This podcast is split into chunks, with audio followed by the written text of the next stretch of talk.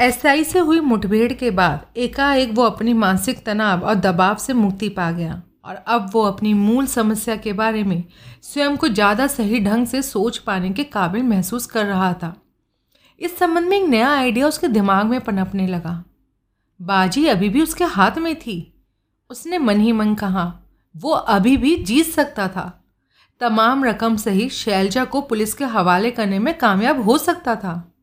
इसका सीधा सा तरीका था। शैलजा के सामने अपनी हार मांगकर उसे यकीन दिला दिया जाए कि वो जीत गई थी। उस मगरूर औरत ने उसके इस झांसे में ज़रूर आ जाना था। अपने फ्लैट से करीब सौ गज पहले कार पार करके विक्रम तेज़ी से आगे बढ़ा। उस वक्त सुबह के पाँच बज रहे थे। सड़क खाली पड़ी थी। किसी ने भी विक्रम को कार पार्क करते समय और फ्लैट की सीढ़ियाँ चढ़ते हुए नहीं देखा। विक्रम ने फ्लैट में दाखिल होकर पुनः दरवाज़ा लॉक कर लिया। बस कुछ ही घंटे की बात और थी। उसने सोचा, फिर ये किस्सा पूरी तरह ख़त्म हो जाएगा। बेडरूम का दरवाज़ा पहले की ही भांति बंद था। शैलजा अंदर सो रही थी। विक्रम ने नहा धोकर कॉफ़ी तैयार की और ड्राइंग रूम में बैठकर कॉफ़ी की चुस्कियाँ लेने लगा। शैलजा को अभी से जगाने का कोई फ़ायदा नहीं था। बैंक दस बजे खुलने थे और तीनों बैंकों से रकम निकालने में सिर्फ़ एक घंटे से ज़्यादा समय नहीं लगना था। उस रोज़ शनिवार था। बैंकों में पब्लिक डीलिंग सिर्फ़ बारह बजे तक ही होनी थी। इसलिए ग्यारह बजे शुरू करके भी वो आसानी से अपना काम ख़त्म कर सकते थे। भावी योजना की रूपरेखा बनाता विक्रम इंतज़ार करने लगा। लगभग सात बजे बेडरूम का दरवाज़ा खुला और शैलजा बाहर निकली। वो वही सलवार सूट पहने थी। विक्रम को ये बात बड़ी अजीब सी लगी कि वो अटैची नुमा ट्रैवलिंग बैग तो खासा बड़ा लाई थी, लेकिन कपड़ों के नाम पर सिर्फ़ एक जोड़ा ही साथ लेकर चली थी। गुड मॉर्निंग वो बड़े ही नर्म स्वर में बोली, नींद अच्छी आई थी? विक्रम उठकर उसके सामने जा खड़ा हुआ, अपनी सुनाओ, तुम्हें वो नाम याद आए? शैलजा उपहास पूर्वक मुस्कुराए, अभी तो नहीं आए. विक्रम ने उसके कंधे पर पकड़कर उसे झिझोड़ा, तुम्हें अभी याद करने होंगे। इतनी जल्दी क्या है डियर हमारे पास तो पूरा महीना पड़ा है। विक्रम उसे छोड़कर सोफे पर जा बैठा, दो प्यालों में कॉफ़ी डालकर बोला बैठो कॉफ़ी पियो। शैलजा ने उसके सामने बैठकर सिगरेट सुलगा ली। हम्म, अच्छी बनी है कॉफ़ी। अपने प्याले से चुस्की लेकर वो बोली सुनो विक्रम गौर से उसे देखता हुआ शुष्क स्वर में बोला मैं मैं अपनी हार कबूल करता हूँ तुम जीत गई। बोलो क्या चाहती हो? शैलजा ने बहुत चढ़ाकर असमंजसता पूर्वक उसे देखा। क्या मतलब? मतलब तुम अच्छी तरह समझ रही हो? विक्रम सर झुकाकर बोला, तुमने मुझे तोड़कर रख दिया। मैं अब और ज़्यादा बर्दाश्त नहीं कर सकता और हमारे लिए खतरा भी बढ़ता जा रहा है। जितना जल्दी हो सके इस शहर से दूर चले जाने में हमारी भलाई है। उसने गर्दन उठाकर उसकी ओर देखा। मुझ पर पुलिस का दबाव बढ़ता जा रहा है। तुम जानती हो, पुलिस अब तुम्हें नहीं, मुझे ढूंढ रही है। जानती तो नहीं, लेकिन हाँ इसके बारे में मुझे शक ज़रूर था। एक ही बात है, विक्रम बोला। मेरा ख्याल था तुम पर दबाव डालकर तुम्हें रजामंद कर लूँगा। लेकिन ख़ास कोशिशों करने के बाद भी ऐसा कुछ हो नहीं सका। पिछले दो दिनों से मुझ पर जो गुजर रही है, वो मैं ही जानता हूँ। पुलिस के खौफ ने मेरा दिन का चैन और रातों की नींद हराम कर दी। और करीब दो घंटे पहले तो बीच पर एक पुलिस ऑफिसर ने मुझे लगभग पकड़ ही लिया था। बड़ी मुश्किल से जान बचाकर यहाँ पहुँचा हूँ। अब तुम बताओ, क्या मैं यहाँ से चले नहीं जाना चाहिए? बिल्कुल चले जाना चाहिए। वो शांत स्वर में बोली बस यही कहना चाहते थे? हाँ कुछ और नहीं कहोगे? कुछ और क्या? समझदार आदमी हो खुद ही समझ जाओ। विक्रम उसका आशय समझ गया। ठीक है ठीक है। वो जान पूछकर खींचता सा बोला कितना हिस्सा चाहती हो? हम्म, जितना तुम देना चाहती हो। आधा इससे ज़्यादा मांगने की कोशिश मत कर लेना। क्यों? क्योंकि एक बात अभी भी मेरे हक में है। क्या? लॉकर्स की चाबियाँ मेरे पास हैं। अगर मुझे आधी रकम नहीं मिली तो किसी को कुछ नहीं मिलेगा। हो हो, ये तो मैं भूल ही गई थी। शैलजा कुर्सी के पुष्ट से पीठ सटाकर मुस्कुराती हुई बोली, लेकिन क्या तुम्हें कभी एक बात भी सूझी थी कि पैसे के अलावा इस मामले का एक पहलू और भी है? क्या? याद करो, मैंने तुम्हें कुछ बताया भी था। सॉरी, मुझे कुछ याद नहीं है, बताओ। मैंने तुमसे कहा था कि मुझे बेवकूफ़ बनाए जाने से सख्त नफरत है। अगर तुम चालाक बनने की बजाय पहले ही मुझे इस खबर के बारे में बता देते ना तो तुम्हें ये सब झेलना नहीं पड़ता। विक्रम ने सर हिलाकर सहमति दी। हो I am really very very sorry मुझे वाकई ऐसे ही करना चाहिए था। खैर, ये सब अब गई गुजरी बातें हो गई, अब इन्हें दोहराने से क्या फ़ायदा? तुम्हें फिफ्टी फिफ्टी मंजूर है ना? शैलजा ने एकदम से जवाब नहीं दिया। वो विचारपूर्वक अपने कॉफ़ी के प्याले को देख रही थी। हाँ संक्षिप्त मौन के पश्चात वो बोली, अगर हम दोनों अलग होना चाहते हैं तो तुम्हारा ये ऑफ़र सही है। विक्रम, चकराया? क्या मतलब? वो मुस्कुराई और मुस्कुराने का वो जानलेवा अंदाज शैलजा जौहरी का ना होकर रीटा ब्रिंगेजा का ब्रिंगेंजा का था। सीधी सी बात है हमारे लिए ये कतई ज़रूरी नहीं कि अलग हो जाएँ और जब अलग नहीं होंगे तो हिस्सा बांटने का सवाल ही पैदा नहीं होता। मेरा मतलब है, क्या हम साथ ही नहीं रह सकते? आइडिया बुरा नहीं है। तुम्हें पसंद है? इसमें पसंद ना होने वाले की कोई बात ही नहीं है। शुक्रिया। क्या मैं पूछ सकता हूँ, अचानक तुम्हारे अंदर ये बदलाव कैसे आ गया? उसकी वो मुस्कुराहट और ज़्यादा गहरी हो गई सिर्फ़ बाहरी तौर पर बदल जाने से ही दूसरी औरत में तब्दील नहीं हुआ जा सकता। इसके लिए पूरी तरह बदलना ज़रूरी है, और वही मैं कर रही हूँ। मैंने तुमसे कहा था ना, मैं रीटा ब्रिंगेंजा का अभिनय नहीं कर रही हूँ। मैं रीटा ब्रिंगेंजा हूँ, और मुझे ये होना बहुत अच्छा लग रहा है। पिछले तीन रोज़ से मैं बिल्कुल अलग और नए ढंग से जी रही हूँ। और तुम्हारे साथ रहने की पेशकश भी इसलिए मैंने की, तुम्हारे साथ रीटा रहेगी। तुम साला एकदम अपन के टेस्ट के माफिक है। फिर आँख मारकर बोली, अपनी जोड़ी बराबर जमेगा, मैन। लेकिन अपुंग के साथ लफड़ा बिल्कुल नहीं करने का। विक्रम को पुनः ताव आने लगा। शैलजा इस स्थिति से भी एंजॉय कर रही थी। ठीक है हमारे पास, लेकिन अभी वक्त बहुत कम है, वो बोला। तुम्हारी जल्दबाजी ना मुझे बिल्कुल पसंद नहीं। शैलजा मुस्कुराती हुई बोली रीटा की शख्सियत मेरे लिए बिल्कुल नहीं है। उसमें जल्दबाजी में मैं कुछ करना नहीं चाहती। उसे अपने ढंग से ही सब कुछ करना है। तुम समझ रहे हो ना? अचानक वो रुकी और विक्रम द्वारा जवाब दिए जाने से पहले बोली, लेकिन ये काफ़ी हो चुका। अब हमें असली काम करना है। विक्रम ने तीनों चाबियाँ निकालकर मेज़ पर रख दी। नाम बताओ। शैलजा एक एक करके चाबी उसकी ओर खिसकाती हुई मुदित स्वर में बोली, Canara bank, Anita Khubchandani. Syndicate bank Malti Kashyap और bank of Baroda Karuna Kapoor good Vikram ने चाबियाँ उठाकर अपने पर्स में डाली और पर्स जेब में रख लिया। शैलजा को जीत का यकीन दिलाया जाने से काम कितना आसान हो गया था।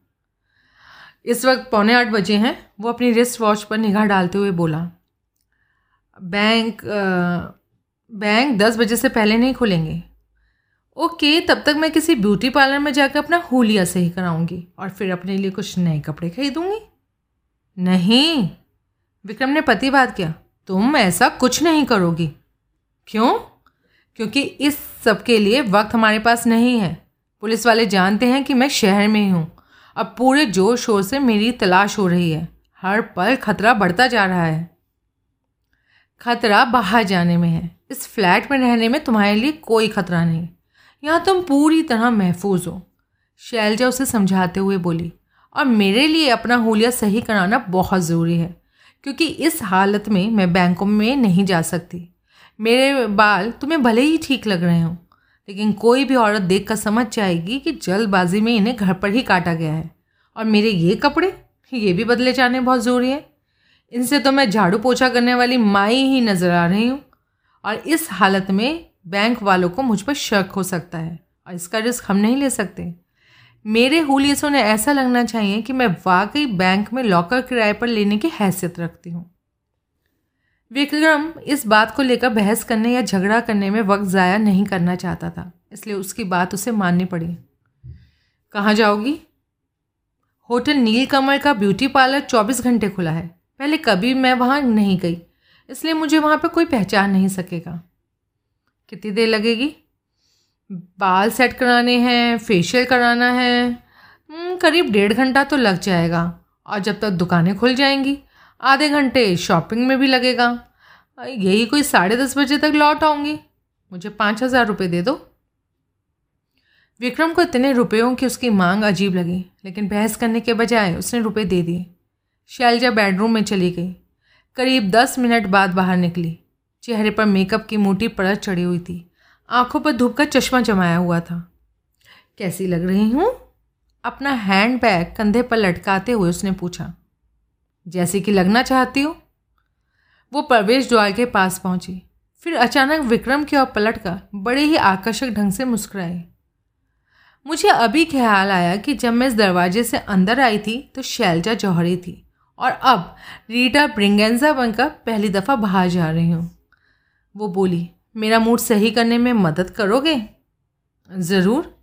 शैलजा ने ऐनक उतार कर बाहें फैला दी। आँखों में आमंत्रण पूर्ण भाव लिए, वो अपने अधखुले होठों पर जीप फैला रही थी। आओ, दूर क्यों खड़े हो? बचालू ढंग से वो बोली। विक्रम उसके पास पहुँचा, अब बाहों में भरकर बेमन से उसके होठों पर चुम्बन जड़ दिया। वाह, मज़ा आ गया! वो चटकारा सा लेकर बोली। विक्रम ने उसे आलिंगन मुक्त कर दिया। वो दरवाज़ा खोलकर बाहर निकल गई। विक्रम ने पुनः दरवाज़ा लॉक कर लिया। अलका भार्गव, अपने शानदार बेडरूम में कुर्सी में पसरी सिगरेट फूक रही थी। उसके चेहरे पर गहन चिंता मिश्रित विचारपूर्वक भाव थे। बिस्तर पर करीब साठ फ़ोटोज़ फैली हुई थी। पास ही एक लिफाफे में दो डेवलप्ड फिल्म्स पड़ी थी। ये दोनों चीज़ें कुछ ही देर पहले स्पेशल मैसेंजर द्वारा उसके एक फोटोग्राफर दोस्त की लेबोरेटरी से उसे डिलीवर की गई थी। ये वही फ़ोटोज़ थी जो उसने पिछले दो दिन में अपनी सहेली के बेडरूम की खिड़की से टेलीफोकस लेंस की सहायता से खींची थी। उनमें चंदेक फ़ोटोज़ विक्रम खन्ना की थी और शेष सब शैलजा जौहरी की थी। अधिकांश फ़ोटोज़ में शैलजा अकेली थी और कुछ एक में विक्रम के साथ उसके ड्राइंग रूम में खड़ी थी। फोटोग्राफी के नज़रिए से परफेक्ट उन सभी फ़ोटो को सरसरी तौर पर देखकर अलका ने बिस्तर पर डाल दिया था। फोटोग्राफी की बेहद शौकीन अलका हर खूबसूरत चीज़ को अपने कैमरे में कैद कर लिया करती थी और इन फ़ोटोज़ को खींचने की बड़ी वजह थी, उस औरत की बेपनाह खूबसूरती और उसका विक्रम विक्रम के फ्लैट में मौजूद होना। उसका इरादा विक्रम को खूब खरी खोटी सुनाने का था। फ़ोटो दिखाकर अलका उसे जलील करना चाहती थी कि जवान लड़कियों से बचने का दिखावा करने वाला विक्रम खुद से ज़्यादा उम्र की औरतों को फ्लैट में लाकर उनके साथ रंगरलियाँ मनाता था। फिर अपनी आंटी और विक्रम की मकान मालकिन, मिसेस पराशर को उसकी इस हरकत के बारे में बताने का डर दिखाकर वो हर प्रकार से विक्रम पर दबाव डालना चाहती थी ताकि विक्रम उसकी मनमर्जी करने के लिए तैयार हो जाए। पिछले रोज़ जब वो विक्रम के फ्लैट पर गई थी, तब सिर्फ़ बातों से ही उसे झटका देना चाहती थी। लेकिन तीन बार घंटी बजाने के बाद भी जब ना तो दरवाज़ा खुला और ना ही अंदर से कोई आहट सुनाई दी तो वो ये समझ कर चली आई थी कि विक्रम या उस औरत में से कोई भी अंदर मौजूद नहीं था। इत्तेफाक से विक्रम के फ्लैट की स्पेयर चाबी भी उस वक्त उसके पास नहीं थी। चाबी को वो अपने दूसरे पर्स में घर पर ही भूल आई थी, वरना उसने फ्लैट के अंदर ज़रूर जाना था। फिर एक ज़रूरी काम निपटाने के लिए वो एक, वो मात्र उत्सुकतावश अपनी उसी सहेली के फ्लैट में पहुँची और उसके बेडरूम की खिड़की से कैमरे के ज़रिए विक्रम के ड्राइंग रूम की खिड़की की ओर देखा तो उसे फिर से वही औरत दिखाई दे गई थी। अलका ने फ़ौरन फैसला कर लिया। इन फ़ोटोज़ के साथ ही विक्रम से मिलेगी, ताकि विक्रम को झूठ बोलने या सफ़ाई देने का कोई मौका ही उसे ना मिल सके। आमतौर पर अखबार न पढ़ने वाली अलका पिछली रात करीब चार बजे से पहले तक नहीं जानती थी कि विक्रम के फ्लैट में मौजूद जिस स्त्री की फ़ोटोज़ उसने खींची थी, वो वास्तव में थी कौन? लेकिन ये संयोग ही था कि अलका को उसके बारे में पता चल गया।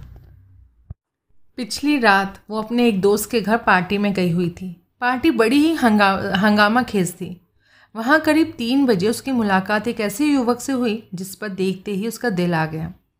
फिर वो दोनों उसके अपने दोस्त की स्टडी में चले गए।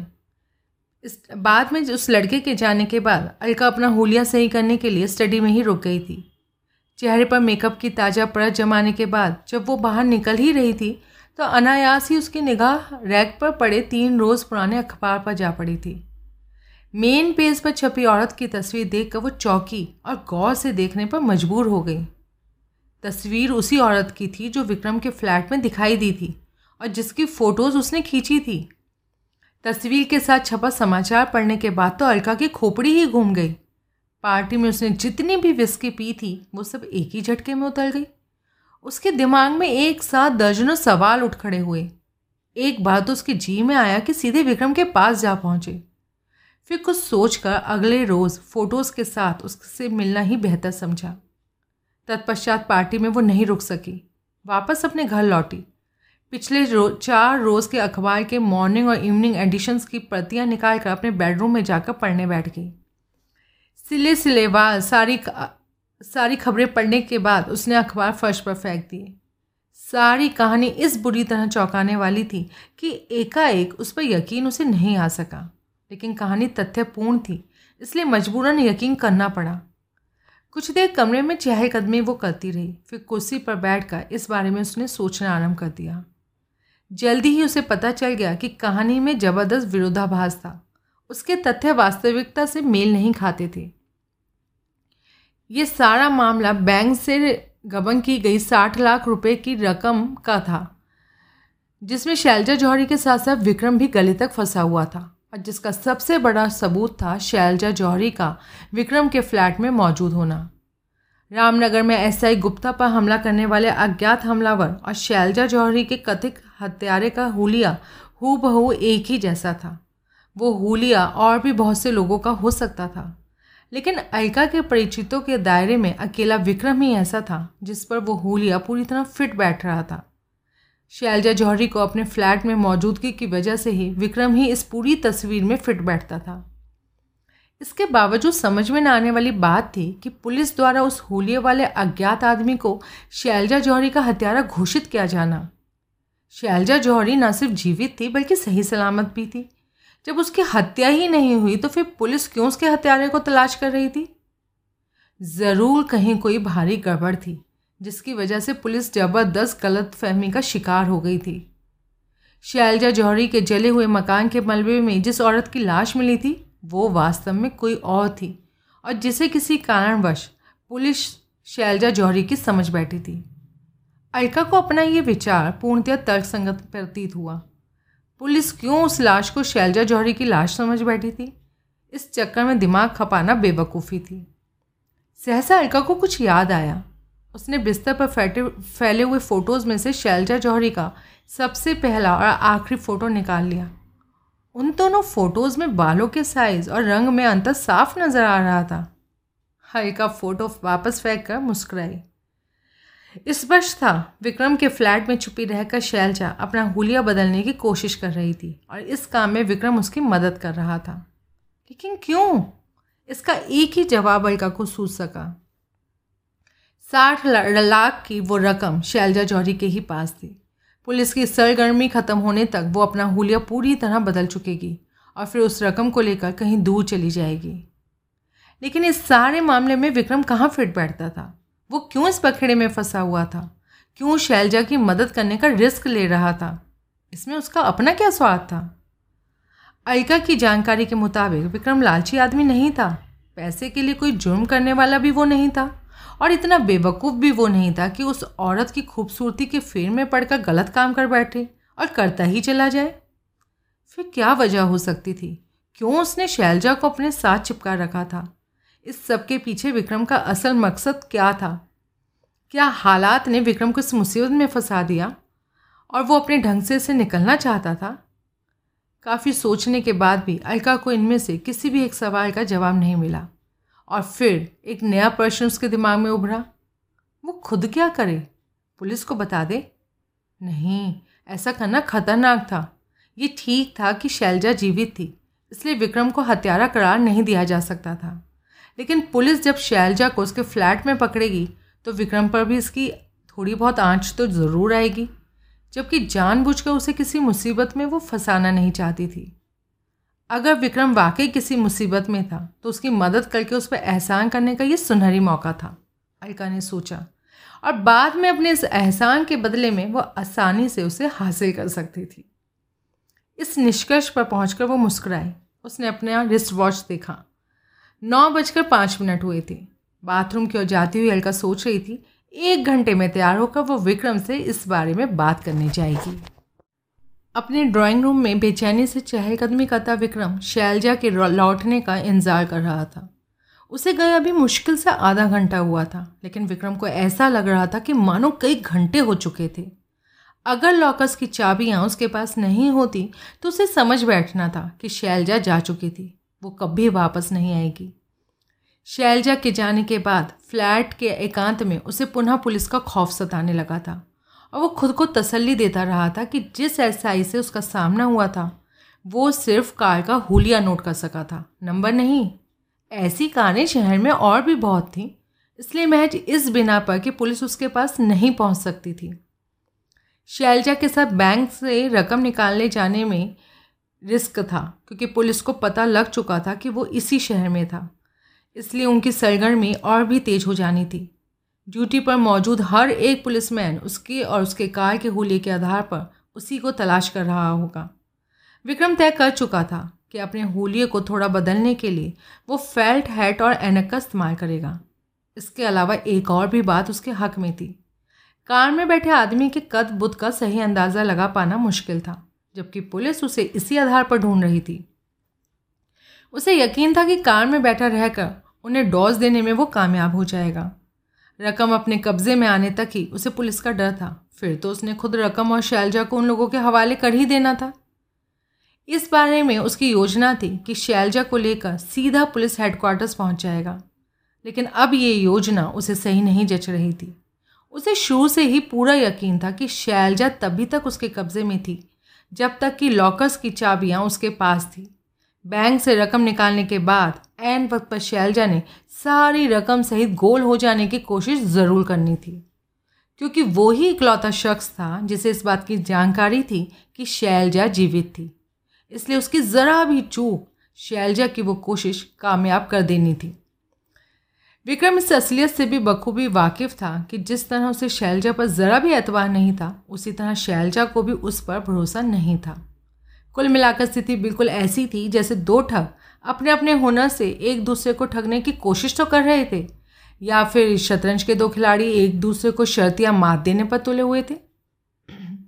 दोनों को एक ही मौके का इंतज़ार था, रकम हाथ में आने का, क्योंकि विक्रम ने कार में रहना था और बैंकों से रकम शैलजा को निकालनी थी। इसलिए शैलजा का पलड़ा ही ज़्यादा भारी था। उसे रोकना ही होगा। कैसे?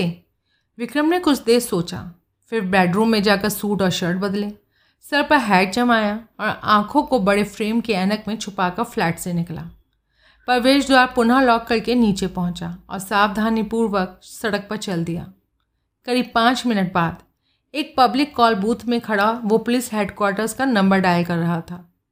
वो इंस्पेक्टर चमन लाल से बातें करना चाहता था। चमन लाल एक ईमानदार और कर्तव्यपरायण पुलिस ऑफिसर था। वो विक्रम का कलीग रह चुका था और अभी भी दोनों में गहरे दोस्ताना ताल्लुकात थे। हेलो? संबंध स्थापित होने पर दूसरी ओर से कहा गया, yes, inspector Chaman Lal here inspector? Vikram अपनी आवाज़ बदल कर बोला, मेरा नाम मीर मुश्ताक अली पठानकोट वाला है। मुझे आपकी मदद की सख्त से सख्त ज़रूरत है। किस मामले में? पहले ये बताइए जनाब, क्या आपको रामनगर में मोहतरमा शैलजा जौहरी वाले केस की जानकारी है? तुम्हारा उससे क्या ताल्लुक है? उसने तुरंत पूछा। बड़ा गहरा ताल्लुक है जनाब। आप मेरे सवाल का जवाब दीजिए। मेरे पास ज़्यादा वक्त नहीं है। मुझे पूरी जानकारी है। चमन लाल के स्वर में हिचकिचाहट थी तो उस केस की छानबीन भी आप ही कर रहे हैं? नहीं। ओह, यानी आप इसमें कुछ नहीं कर सकते? साफ़ साफ़ बताओ, तुम कहना क्या चाहते हो? जी वो दो लाख रुपए का इनाम था, साठ लाख रुपए की रकम बरामदगी में। उसके लिए वो वो मुझे मिल सकता है? क्या? चौके मत जनाब क्या आप उस नाम को दिलाने में मेरी मदद कर सकते हैं? आम, क्या नाम बताया था तुमने? संक्षिप्त मौन के पश्चात पूछा गया। जी बंदे को मीर मुश्ताक अली पठानकोट वाला कहते हैं। बड़ा सा अजीब नाम है तुम्हारा। खैर मिस्टर पठानकोट वाला क्या तुम खुद को इस इनाम को पाने का हकदार समझते हो? बेशक जनाब। क्यों? क्योंकि मैं उस रकम को बरामद करा सकता हूँ। कैसे? आपको ये बताकर कि रकम किसके पास है और कैसे उसे हासिल की जा सकती है। तुम मिसेज जौहरी के हत्यारे की बात कर रहे हो? जी नहीं, मैं तो सिर्फ़ उस रकम की बात कर रहा हूँ। रकम उस हत्यारे के पास नहीं है? ये बाद की बात है, आप ये बताइए क्या वो इनाम आप मीर मुश्ताक अली पठानकोट वाला को दिला सकते हैं? अगर तुम सारी रकम बरामद करा देते हो तो हमारा विभाग उस रकम को पाने के असली हकदार के तौर पर तुम्हारी सिफारिश ज़रूर करेगा। यानी रकम मुझे रकम के ऊपर जो इनाम है वो मुझे मिल जाएगा। ज़रूर। वादा करते हो? हाँ। हम्म, आप अपने कॉल के पक्के और ईमानदार आदमी हो। मुझे सिर्फ़ आप पर भरोसा है। अब आप ध्यान से सुनो। नंबर एक, जो कुछ मैंने आपको बताया है, काम ख़त्म होने से पहले वो आप किसी को नहीं बताएँगे। नंबर दो, रकम बरामद करने का ये काम आप खुद अंजाम देंगे, क्योंकि किसी दूसरे दूसरे अफसर पर मुझे भरोसा नहीं है। तीन, आज दोपहर में ठीक ग्यारह बजे लिंक रोड पर जवाहर बिल्डिंग के सामने कम से कम अपने चार माथतों के साथ पहुँच जाइए। और हाँ आप और आपके माथत सादा लिबास में होने चाहिए, वर्दी में नहीं। मंजूर है? हाँ लेकिन हमें वहाँ क्या करना होगा? इंतज़ार। जिस व्यक्ति के पास रकम है, वो वहीं आएगा। वो कौन है? ये मैं आपको अभी नहीं बता सकता। उसका हुलिया? जी, वो भी नहीं। तो फिर हम उसे पहचानेंगे कैसे? मैं आपको बताऊँगा। तुम वहीं मौजूद होंगे? हाँ जी। क्या तुम हमें अभी तुम मुझसे मिल सकते हो? नहीं। क्यों? इसलिए कि अगर मैंने ऐसा किया तो वो रकम कभी बरामद नहीं हो सकेगी। और बड़ी बात नहीं आपका कानून मुझ गरीब को ही पकड़ कर फांसी के फंदे पर चढ़वा दे। वो किस लिए? इसलिए जी कि फ़िलहाल मैं खुद भी इस बखेड़े में गले तक फंस चुका हूँ, जनाब। तुम सच कह रहे हो? मीर मुश्ताक अली पठानकोट वाला कभी झूठ नहीं बोलता, जनाब। मुझ पर भरोसा करके आपको अफसोस नहीं होगा। लेकिन मुझ पर भरोसा ना करके आपको इतना ज़्यादा अफसोस होगा कि आप खुद को कभी माफ़ नहीं कर सकोगे। विक्रम ने कहा और फिर तनिक रुक कर पूछा बताइए आप मुझ पर यकीन करते हो या नहीं? हाँ। चमनलाल ने ठोस स्वर में जवाब दिया बहुत बहुत शुक्रिया जनाब। आ, एक मिनट। चमनलाल ने जल्दी से पूछा मैं तो तुम्हें जानता नहीं फिर जवाहर बिल्डिंग के सामने तुम्हें पहचानूँगा कैसे? मैं आपको अच्छी तरह पहचानता हूँ। सही वक्त पर शिकार के और इशारा करके आपको बता दूँगा। मुझे यकीन है, बारह बजे से पहले ही आप किला फतह कर चुके होंगे। ठीक है, एक बार फिर शुक्रिया जनाब। विक्रम ने संबंध विच्छेद कर दिया। विक्रम सकुशल वापस अपने फ्लैट में पहुँच गया। उस वक्त साढ़े नौ बजे थे। वो दोबारा शैलजा का इंतज़ार करने लगा। अब वो पूर्णतया निश्चित था। उसे पूरा यकीन था कि शैलजा बचकर नहीं जा सकेगी। अपनी ओर से उसने शैलजा का मुकम्मल इंतज़ाम कर दिया था। ठीक साढ़े दस बजे प्रवेश द्वार पर दस्तक दी गई। विक्रम ने मैजिक आई से देखा। बाहर शैलजा खड़ी थी। उसने दरवाज़ा खोल दिया। शैलजा अंदर आ गई। उसके बगल में दो पैकेट दबे हुए थे। विक्रम दरवाज़ा बंद करके उसकी ओर पलटा। बाल सेट और फेशियल करा लेने के बाद उसके चेहरे की लुक में खासा बदलाव आ गया था। मैं ज़रा चेंज करके आती हूँ। तब तो मुझे देखना। शैलजा उत्तेजित स्वर में बोली जल्दी करो, हमारे पास वक्त नहीं है। शैलजा बेडरूम में चली गई। करीब दस मिनट बाद वो बाहर निकली। ठीक किसी मॉडल की भांति चलती हुई। विक्रम को एकाएक अपनी आँखों पर विश्वास नहीं हुआ। उसके सामने जो औरत खड़ी थी, उसे शैलजा जौहरी के रूप में पहचान पाना वाकई मुश्किल था। उसके परिचित भी काफ़ी गौर से देखने पर ही उसे पहचान सकते थे। उसके समूचे व्यक्तित्व में भारी बदलाव आ गया था। चेहरे पर गहरा लेकिन सलीके से पोता गया मेकअप ब्राउन बॉर्ड हेयर भौएँ और पलके तक भी ब्राउन कानों में चांदी के टॉप्स और गले में झूलता चांदी का क्रॉस टाइट ब्लाउज जिसके लो कट गले से वर्षों का सिर्फ़ उतना ही भाग नुमाया हो रहा था कि देखने वालों की निगाह तो उस पर ज़ोर टिके, लेकिन उसे फूहड़ता का दर्जा ना दिया जा सके। लेकिन हाँ ब्लाउज फाड़ कर बाहर झाँकने के लिए आतुल की संज्ञा उन्हें नहीं दी जा सकती थी। स्कर्ट सुडौल, नितंबों और जांघों पर कुछ इस ढंग से कसा हुआ था कि वो अपेक्षाकृत ज़्यादा उभरे नज़र आ रहे थे। पैरों में फंसी करीब चार इंच ऊँची हील्स वाली सैंडल ने उसका कद भी काफ़ी बढ़ा दिया था। कुल मिलाकर वो डीटर ब्रिंगेंजा ही नज़र आ रही थी। इस तरह उल्लू के माफिक नहीं देखने का। कुछ बोलो मैन, तुमको अपना क्रिएशन कैसा लग रहा? वंडरफुल। चलो, चलते हैं। और मेज पर रखा अपना हैट उठा लिया। शैलजा अजीब सी निगाहों से उसे देख रही थी। इस हालत में बाहर जाओगे? विक्रम चकराया। क्यों? मेरी हालत को क्या हुआ? बाकी सब तो ठीक है, लेकिन तुम्हारी दाढ़ी बड़ी हुई है। इसकी वजह से लोगों का ध्यान तुम्हारे और आकर्षित हो सकता है। विक्रम को याद आया, उसने दो दिन से शेव नहीं की थी। मन ही मन कुड़ते हुए उसने अपने चेहरे पर हाथ फिराया तो बालों की चुभन महसूस हुई। हालाँकि अब इसके लिए वक्त नहीं था, लेकिन इसकी वजह से किसी का ध्यान भी अपनी ओर आकर्षित करना वो नहीं चाहता था। वो बेमन से कोट, टाई और शर्ट उतार कर बाथरूम में जा घुसा और शेव करने लगा। बाहर से शैलजा के चलने फिरने के आहटे उसे सुनाई देती रही। वो शेव करके बाहर निकला और जल्दी जल्दी कपड़े पहनकर सर पर हैट जमा लिया। शैलजा उसका इंतज़ार कर रही थी। मुझे उस रकम को रखने के लिए भी किसी चीज़ की ज़रूरत पड़ेगी। नोट काफ़ी सारे हैं ना? शैलजा बोली। हाँ रास्ते में कोई अटैची खरीद लेंगे। आ, बड़ी बेचैनी से विक्रम बोला। और फिर कुछ याद करके बोला तुम्हारी अपनी अटैची कैसी रहेगी? अरे उसका तो मुझे ख्याल ही नहीं आया था। हाँ वो बिल्कुल ठीक रहेगी। वैसे भी पुराने कपड़े मैं अपने साथ ले जाने वाली नहीं हूँ। वो बेडरूम में गई और अपने अटैची नुमा बैग को ले आई। तभी प्रवेश द्वार पर ज़ोर से दस्तक दी गई। दोनों एकदम से उछल पड़े और आँखें फैलाए, एक दूसरे को देखने लगे। पुलिस के आने की आशंका से दोनों के चेहरे फक पड़ गए थे। दस्तक पुनः दी गई।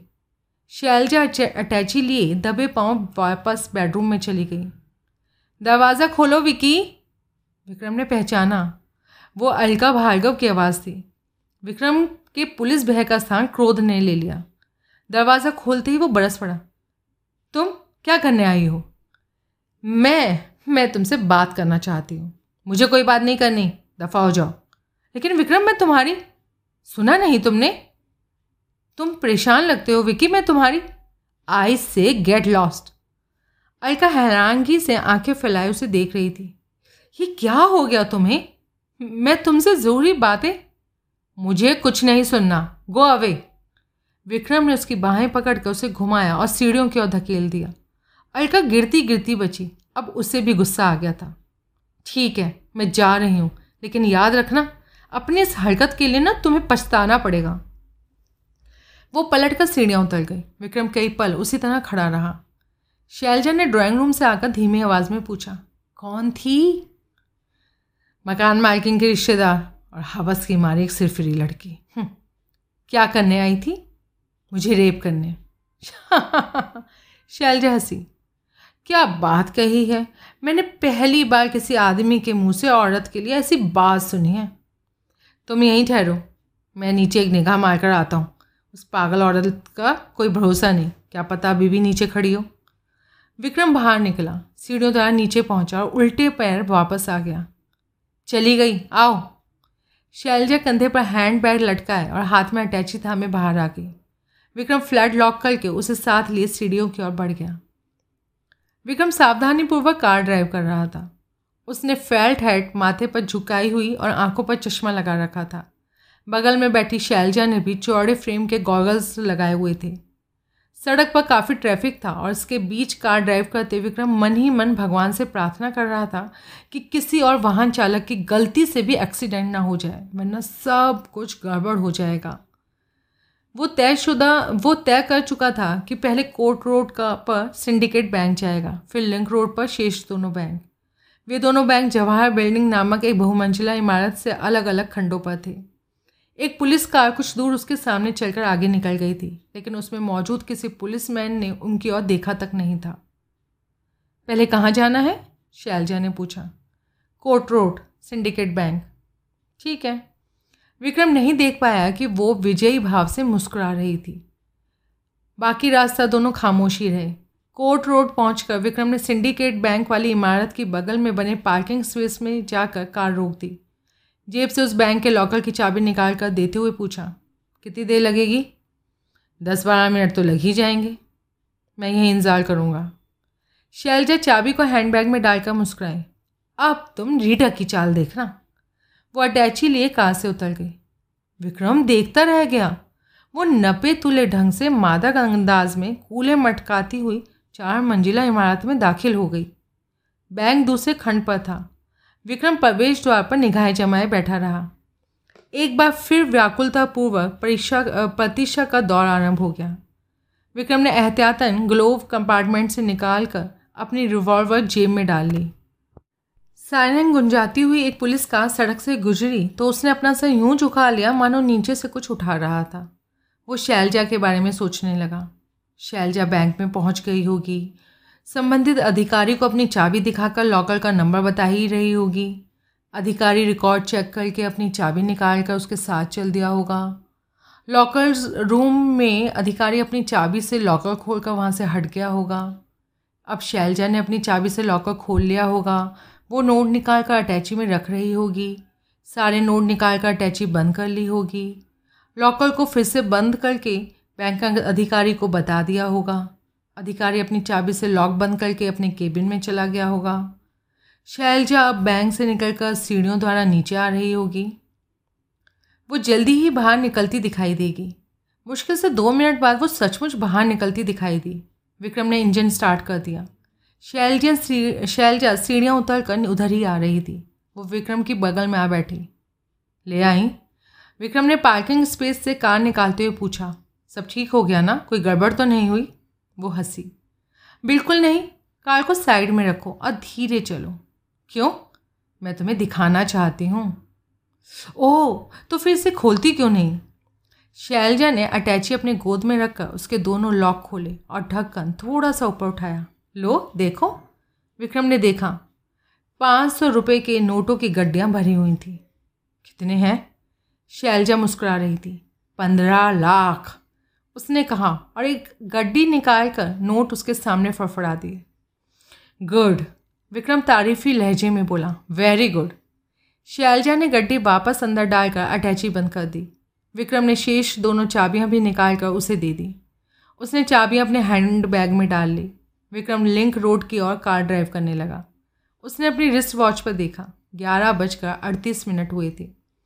इंस्पेक्टर चमन लाल अपने माथातों सहित जवाहर बिल्डिंग के बाहर मोर्चा लगाए इंतज़ार कर रहा होगा। उसने सोचा, जब शैलजा दोनों बैंकों से रकम निकाल कर इमारत से बाहर आएगी तो वो उसे चमन लाल के हवाले कर देगा। उसे यकीन था कि सारा काम आसानी से निमट जाएगा। उसने नोट किया कि शैलजा कंखियों से उसे ही देख रही थी। वो जबरन मुस्कुरा दिया। क्या बात है? शैलजा ने पूछा। तुम खुश नहीं हो? आ, मैं सोच रहा हूँ। क्या? सारी रकम हाथ में आने के बाद हम क्या करेंगे? वही जो हमारे बीच तय हुआ था। आधी रकम मैं तुम्हें दे दूँगी। उसने ये बात इतने ईमानदाराना लहजे में कही थी कि उसकी नीयत पर ज़रा भी शक नहीं किया जा सकता था। और उसके बाद कहाँ जाना चाहोगी? इतना बड़ा मुल्क है कहीं भी जा रहूँगी। यानी इस मामले में मेरी मदद की बिल्कुल भी ज़ोर नहीं तुम्हें। हम्म, मुझे एयरपोर्ट पहुँचा देना। वहाँ से जो भी फ़्लाइट मिलेगी उससे मैं यहाँ से बहुत दूर चली जाऊँगी। अगर मेरा विचार गलत नहीं है तो एयरपोर्ट पर पुलिस द्वारा निगरानी की जा रही होगी। इससे मुझे कोई फ़र्क नहीं पड़ेगा क्योंकि मैं रीटा ब्रिंगेंजा हूँ और मेरी तलाश पुलिस को नहीं है। लेकिन मुझे तो पुलिस ढूंढ रही है। जानती हूँ इसलिए मैंने तुम्हारे साथ जाने का अपना इरादा बदल दिया है। तुम्हें बुरा तो लगेगा डालने, लेकिन तुम्हारे साथ, तुम्हें साथ रखने में रिस्क है। और अब मैं किसी बखेड़े में पड़ना नहीं चाहती। तुम्हारा हिस्सा तुम्हें सौंप कर अकेली चली जाऊँगी। सेटल हो जाने पर तुम्हें खत डाल दूँगी। तुम भी मेरे पास आ जाना।